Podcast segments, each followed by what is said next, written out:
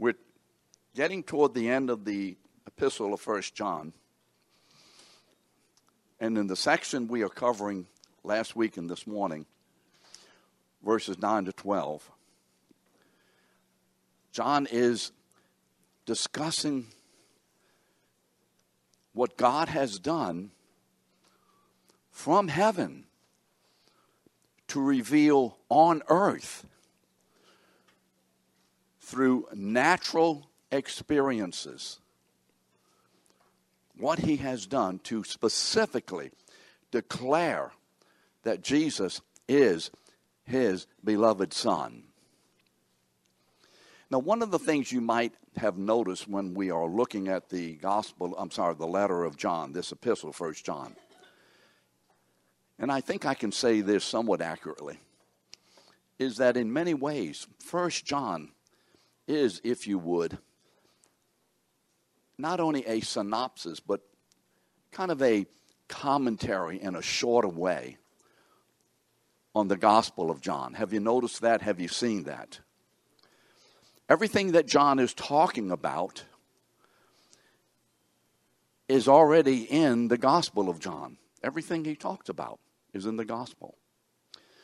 So he's reiterating and amplifying in some cases.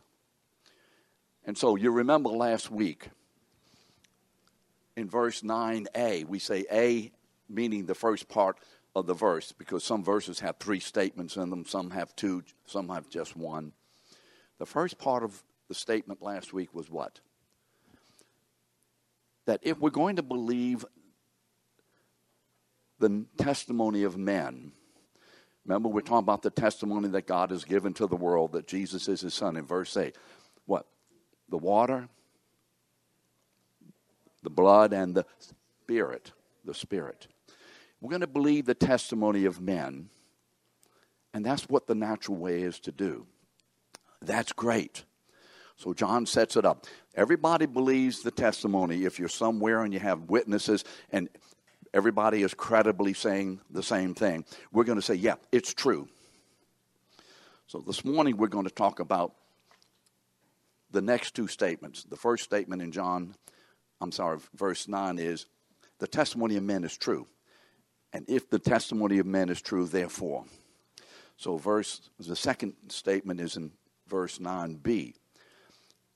If we believe the testimony of men, then John says the testimony of God is what? Is greater. If we are able to believe the testimony of what people say, of the natural evidence, the external manifestation of whatever, and specifically the water, the blood, and the spirit.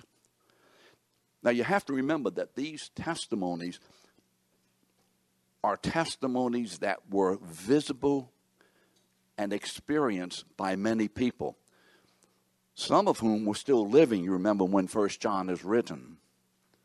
And we talked about that last week. Paul in 1 Corinthians 15 says, well, Jesus appeared, you know, to Cephas and to James, but he also appeared to 500. Many of y'all are still around.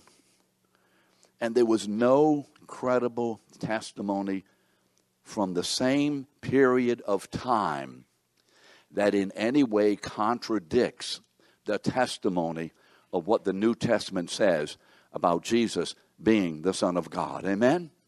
Please remember that because you're going to hear a whole lot of talk well, this letter was found and the papyrus of this was found and it contradicts whatever. Really? Really? So when you read it, is it out of the same period of time? Uh, well, you know, that uh, there's nothing out of the same period of time. How do we know that Jesus rose from the dead? Because there was no body to be found. And these men and women were tortured, their families were destroyed, they were thrown in jail, they were ostracized. For what? A hoax? A hoax? Do you think so? Something that a few fishermen and a couple of other guys put together. Here's the fact of the matter Jesus rose from the dead. Amen. So if you believe the testimony of men, the testimony of God is greater. So since we're able to believe the testimony of fallible of believe fallible testimony, it stands to reason that we should be able, listen to my words, should be able to receive the infallible testimony of God. Are we all with me today? And what is the testimony that God has given in these three witnesses? What has God said? What is God's witness? What is God's testimony in the water, the blood, and the Spirit? That takes us to the third part of verse 9, 9c. For the testimony of God is this the testimony of God in these three witnesses is this He has testified concerning His Son. Each one of these three is a testimony, is a declaration, is a verifiable, natural, external proof that this is God's Son we're dealing with here. So essentially, this is what God is saying I have given humanity all of the external evidence that is required for them to believe that Jesus is my son. Do you believe that?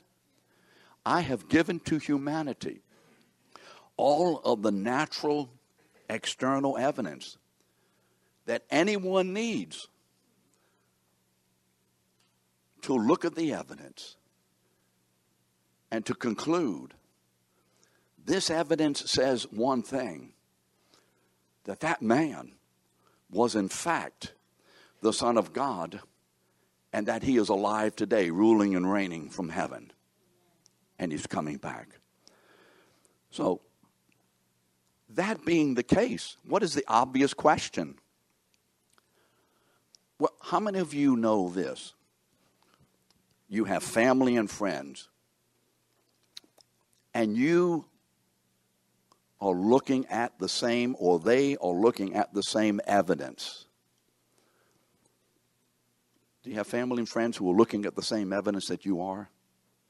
Are you here today? Anybody have a family or friend? They see the same evidence. Are we all seeing the same evidence? Well, Karen, what's the question? If I saw the evidence and believe, why why aren't they seeing the same evidence and not believing? Why are they not believing, Ray? What's the difference? You see, all of this evidence out there. And the issue is this of all the people who live, will live, or ever have lived upon the face of this earth. And this is a tough one only a tiny minority believe the evidence. Are we with me today? Why? Well, you know, this gets into some of the deep things about God. But at least let's talk a little bit about it. Why don't they believe? Well, listen to these two scriptures. Um, look, why don't they believe? Well, they won't believe because what you're doing here, you're not being specific enough when you teach. You're not living it right, so they don't see it. And they give all, people give all kinds, from church people, give all kinds of spurious reasons, philosophical, natural explanations of why others don't see the same evidence the way we do. So, could we today decide to shut our mouths as to the opinions of humanity in this area? Amen? And could we decide we're going to look at what God Himself tells us of why people don't see? So I have two scriptures here. The first one is 1 Corinthians 2:14. A natural man, this means a man like everybody living on the earth that is looking around, looking at all the evidence, looking at things and perceiving with his natural eyes, hearing with his natural ears uh, smelling with his natural nostrils. The natural man does not accept the things of the Spirit of God, for they are foolishness to him. Why not? Why doesn't he? Why doesn't he, Rosa? Look at the next part of the verse. Is it in your notes? He what? Why doesn't he? Why? Because he can't. He just can't. Renee, they cannot see. Craig, they cannot see. Nick, what? They cannot see. Linda, they cannot see. Or, or do we get it? We must get this because there are too many in the church today who are trying through their natural abilities to convince people and try to get them or make them see. Are you with me today? They're trying to encourage them to see. They're trying to give them innumerable illustrations to help them to do what? To see. Is it wrong to give illustrations? No. Is it wrong to explain clearly and accurately? No, in fact, it's correct. Is it wrong for us to have that other person or persons want to be able to and therefore to be able to see? Is that wrong? No. But the Word of God here says this the person cannot understand. Why? Because they are spiritually appraised. You see, God does not give His grace to those who don't need His grace because they can figure it out on their own. You can say amen. Why do I want amens? I want to know that you're here and that you are walking along with me in this. Did you understand what I just said? God does not give his grace to those who believe they don't need his grace, who believe they can do it on their own, who are, trying to do it on their own. God is very possessive. He isn't going to share his glory with anything in and of the creation, meaning sharing. Make it compatible with the natural creation. It's not going to do it.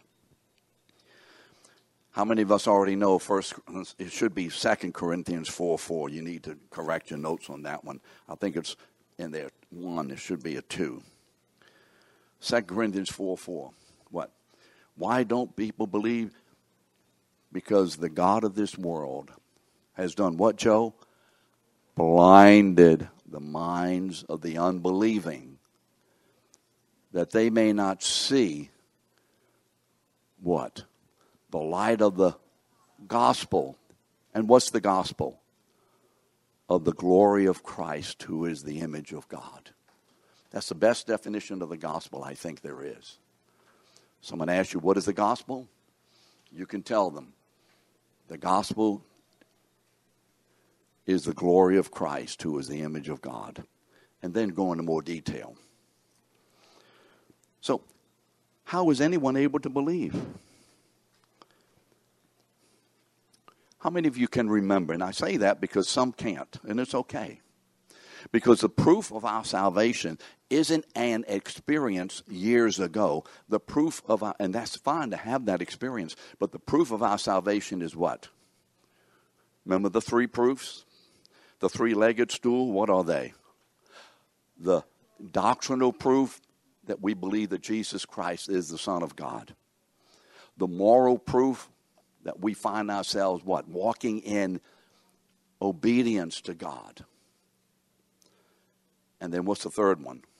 Relational proof that we are loving one another with the same love with which we have been loved by uh, God. I always put that caveat in there because they say we must love one another. Well, if we don't specify what love that is, we are simply trying to love one another with the natural love, and we're going to fail. We're going to be frustrated. We're going to be what? Burning out. I, I'm trying to be patient, brother. I'm trying to be patient with you. You ever hear that? I'm trying to be. Well, the problem is you're not being patient with God's patience. So we're to love one another. Not just to love one another, I love you, or try as hard as we can, but submitting to the power of the Holy Spirit and relying upon Him. We love one another as He has loved us. Amen. With the same, if you would, the fruit of the Spirit as probably one of the best examples given in one sentence. So, okay. How is anyone able to believe? The answer is that no one has intrinsic ability. I don't know, this statement may not be in your notes, but a lot of things I say. No one has intrinsic ability. What does the word intrinsic mean? Hmm? Nick? I can't hear you, brother. Internal. No one has native to who he is, of myself, ability. There's not a person on the earth. Never has been, never will be. Except for one man has the intrinsic ability. No one has the intrinsic ability to believe God's testimony. So therefore we get to verse 10, the first part of verse 10. The one who believes in the Son of God has the testimony, the external testimony that God has given. The one who believes in the Son of God, the one who believes that Jesus Christ is Lord, has the testimony in himself. Now, again, how many of us remember the day we were saved? Can you remember that? Now let's think a second. How did you get saved? Did you do something to conjure those feelings and desires? Oh, you didn't say something and ask. Therefore, when you asked Jesus, when you said, uh, you know, come into my, when you did, then you've had the feelings? Is that what happened? There was something that happened where? On the inside of each one of us. Something that happened on the inside of each one of us. And that something on the inside caused us to begin experience something, Gordon, that we never experienced before, Chris. Ain't never had it this way before. I've lived all these years, and all of a sudden, I begin to feel, Ronnie, a need in me that I've never felt before. Something very different, unique. I, I begin to have a sense I'm a sinner. I begin to have a sense of concern. Are you with me? I'm concerned. I mean, I've known all my life I was not that great. Right, Lloyd? You knew all your life. You were kind of like, I knew that all my life, Tammy. I wasn't the best guy on the block. I knew that, Nathan. I knew it. And it didn't bother me. I mean, you know, I don't want to get caught. I don't want to get in trouble. You know, my mama half beat us to death. And, you know, I don't want to do anything wrong because of personal experiences. But I wasn't afraid on the inside. Do you see? Nothing was happening on the inside of me to kind of, uh oh, something's going on. I'm beginning to feel something for the first time.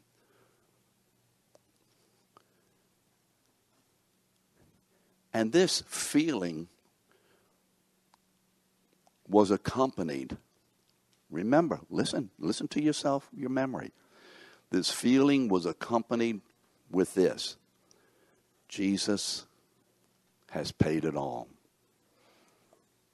Are you with me? All to him I owe. Sin had left a crimson stain. But what? He has what? washed it white as snow. How many times I used to sing that song? We used to sing it in church. Remember Pharaoh? Didn't mean a thing. And then one day, something was going on inside of me, Angel. Inside of me, Miguel. Inside of me. It's called being born again. It's called being regenerated by the Holy Spirit.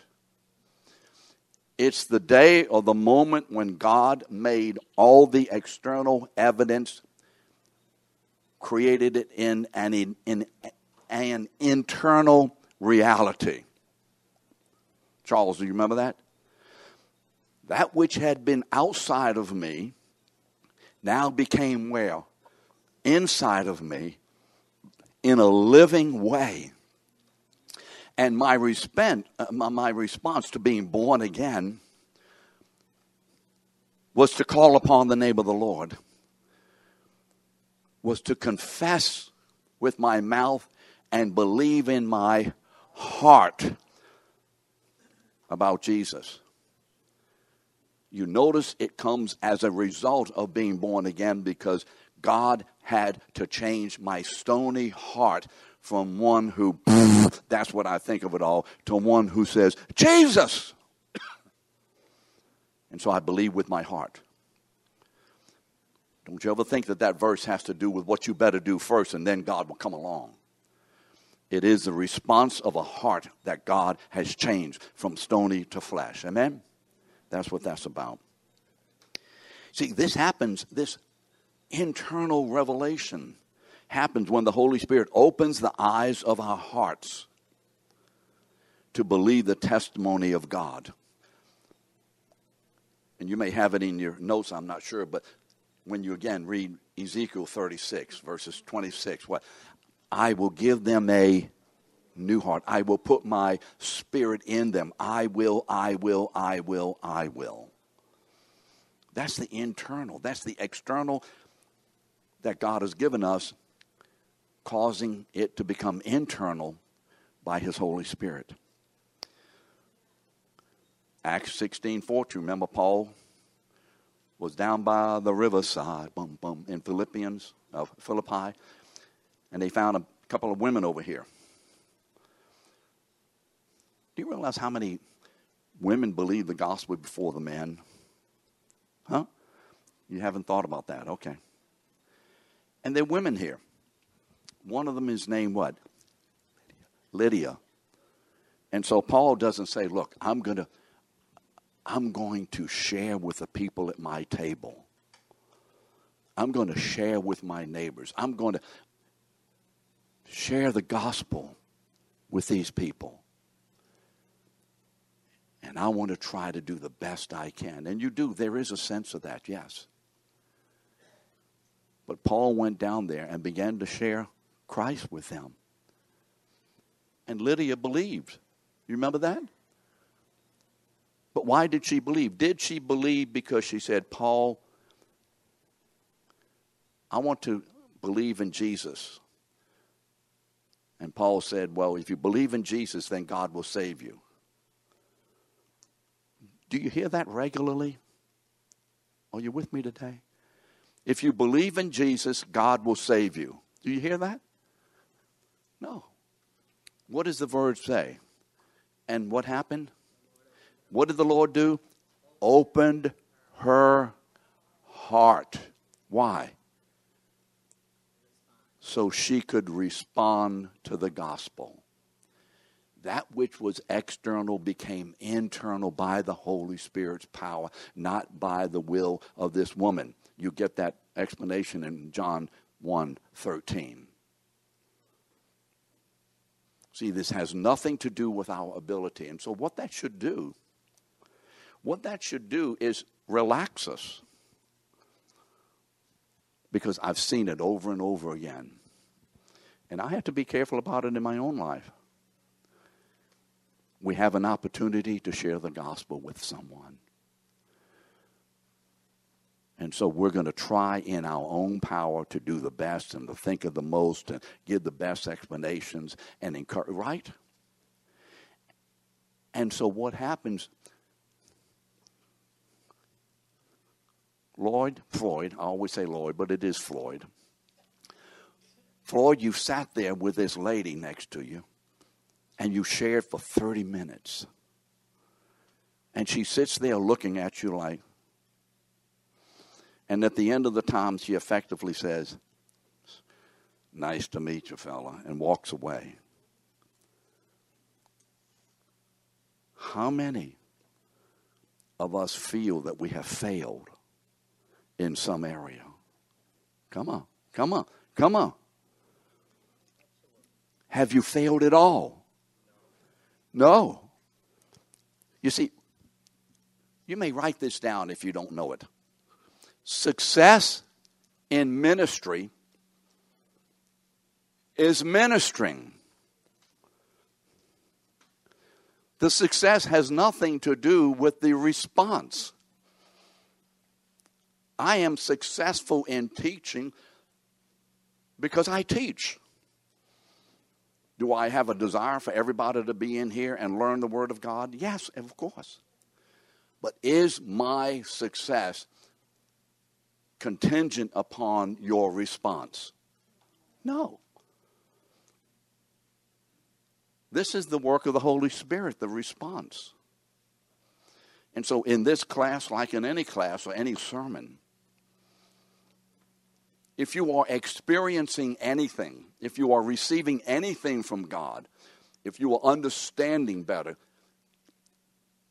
increasing in revelation, if the Holy Spirit is pointing to an issue in your life that needs to be dealt with, if anything like that is going on, that is not the result of Peter Davidson, of Keith Collins,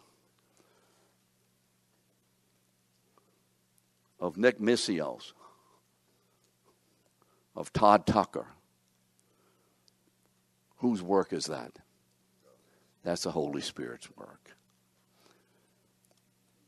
Yes, we are vessels.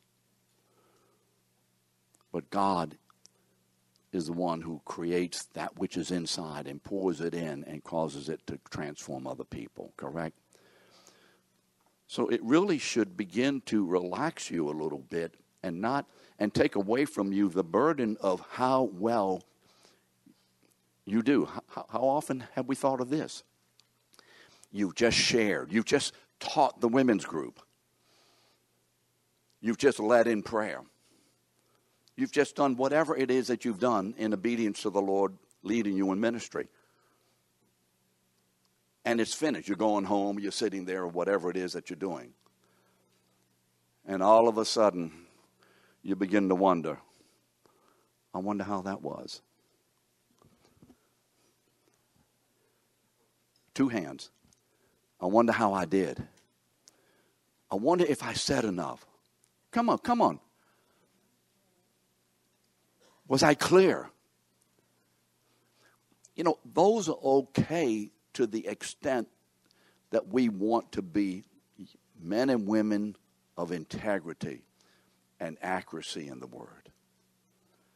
But what's really being said, probably most of the time, is what about me? I'll tell you, not as much in School of the Word, although it has been some time, but when I preach on Sunday morning, which I'm coming back in a couple of weeks, when I preach on Sunday morning, driving home, I am going through one humonga of a battle with that was nothing. You missed the point. Nobody got it. It didn't help anybody. You should have said it this way. Why didn't you do it that way? Are you with me? And I have to fight that battle almost every time. You say, well, you've been doing it all these years. What? It's still a battle. You know, you can be a soldier for 50 years, but when the arrows start coming, you better be careful, and you can get hit with an arrow, and it hurts as bad after almost, I'll be 79 in two weeks. In seven, at 79, it hurts as much today as it did when I was 25. I still have to guard myself.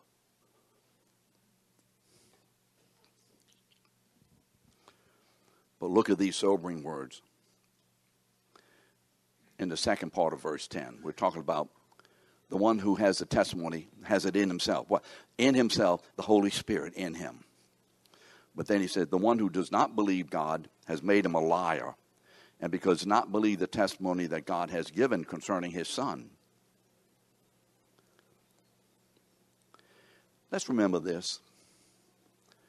The reason people don't believe our testimony is not because of anything intrinsic to us. The reason humanity in general, except for the believers, the reason they don't believe is they don't want to believe. Don't you ever believe someone, naturally believe, but not in the spirit, who says, I've always wanted to believe in God. and you know that person's not a believer. Well, Flo, what is he saying? What is she saying? I've always, in my natural person, wanted to have a belief in a God in my own image. Come on, come on. You see, because believing in God, we we believe in this being. We have been transformed by this being who is utterly different than we are, correct? And there's no way for any human being on earth to believe in that kind of a God. Just no way. That God has to come inside of us and to transform us with the revelation of His character and of His purpose, of His presence in us. When do all people believe in God? Why, what about the people in China? What about the people in Westwego, Louisiana? Chalmette. What about all those people? They don't have they don't have the Bible. They, what do we read in Romans chapter 1? God has given all the necessary external evidence to believe in him. And why didn't they believe? You remember the heavens declare the glory of God? Why didn't they believe? Verse 21. For although they knew God, look, knew about God. Everybody knows about God. Are you with me? Everybody. Everybody. Mahani, everybody believes. I'm sorry, knows about God. Although they knew about God, they neither glorified him as God nor gave thanks to him. They said, Nope, we're not going that way. Nope. You see, in effect, they're calling God a liar. And what is Jesus talking about in Matthew 12 31? Remember, he's doing the great works of God, and the Pharisee says, What? You're doing that by the power of the devil. Are you with me? And so they're not insulting Jesus. You see, because what Jesus is doing, what the Holy Spirit is giving Jesus to do, leading Jesus to do, inspiring Jesus to do, empowering Jesus to do, it is the work of the Holy Spirit in this man that we are seeing through this man. And when they say, look, that's Beelzebub, Jesus said, look, you can talk about me and call me all kind of things that can be forgiven. You remember? The Apostle Peter even cursed that he knew Jesus. He says, but blasphemy against the Holy Spirit, what? Cannot, will not be forgiven. Why?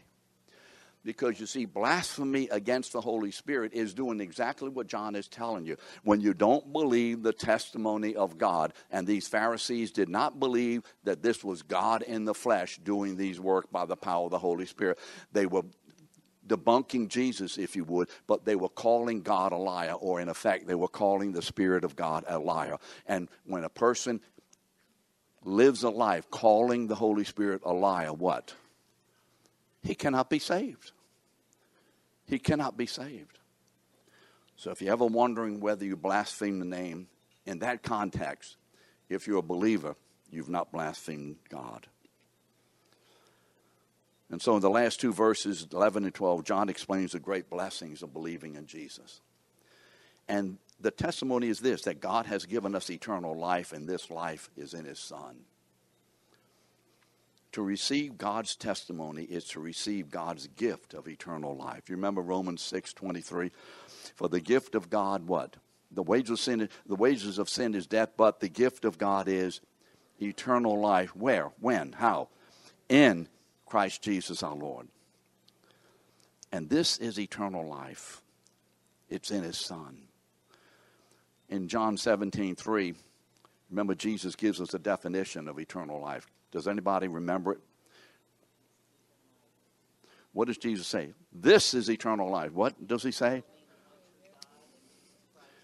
For this is eternal life, that they may know you or thee, who alone art truly God, who is the one true God. That's Deuteronomy 6 4.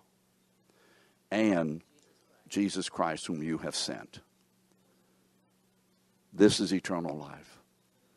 That they believe the testimony of God, that Jesus is the Son of God. Believing that is having received eternal life. Believing that doesn't get us eternal life. We have eternal life by the gift of the Spirit when we are born into the kingdom of God. And as a result of that, now we have eternal life. We don't believe to receive, we receive to believe. Are we beginning to get this? We don't believe to receive, we receive in order to believe. In believing God's testimony, we have received, listen to this, we have received the same life that God gave to his incarnate Son. You see, we must be careful. We're not just talking about, I have Jesus, I have a person. Do we have a person? Yes, but more than that. In receiving Jesus, we have been given the very life of God Himself. Not just another life, we have been given. God has shared with us His very life and has placed within us his eternal life. Now, when is God going to die? He ain't never dying. So, what does that mean? The life of Christ in us, therefore, we have that life. Therefore, our life now, our new life in Christ, will never die. This means that we have received the same life which is in Jesus. The same life that the Son of God had when he walked this earth, we have now been given that same life. So let's make sure we see what this is. Not just something we have been given, we have been given the very life. And in this life is the very character, the very nature, the very essence of God's who He is, His presence, and His purpose in us we have been joined relationally to God in Christ by the Holy Spirit, and we ain't ever going to be unjoined. We have now received the relational life of God. I think I said that. As a result, we are now partakers of the divine nature. 2 Peter 1 4. And this is a result of the eternal life of the Spirit, verse 12. This is the result he who has the Son has what? The life. And he who does not have the Son of God does not have the life. Just in closing here. Are people damned because they sin? Or do they sin because they are damned? You know how many Christians want to say, you're doing this and that and the other thing, and if you're not careful, or you shouldn't be doing that, etc. We try to make it based on sin. No. We're condemned because we are in Adam. In Adam, all men die. We are saved because we are in Christ. We sin because we are in Him who sinned from the beginning. It's not the sin that is our problem, that is a manifestation of our problem. The issue is not what I do, but to whom I belong and who belongs to me. My position produces my activity. Correct? So, Next week, next couple of weeks, we'll be going through verses 13 to 17, if I can remember correctly. Thank you so much.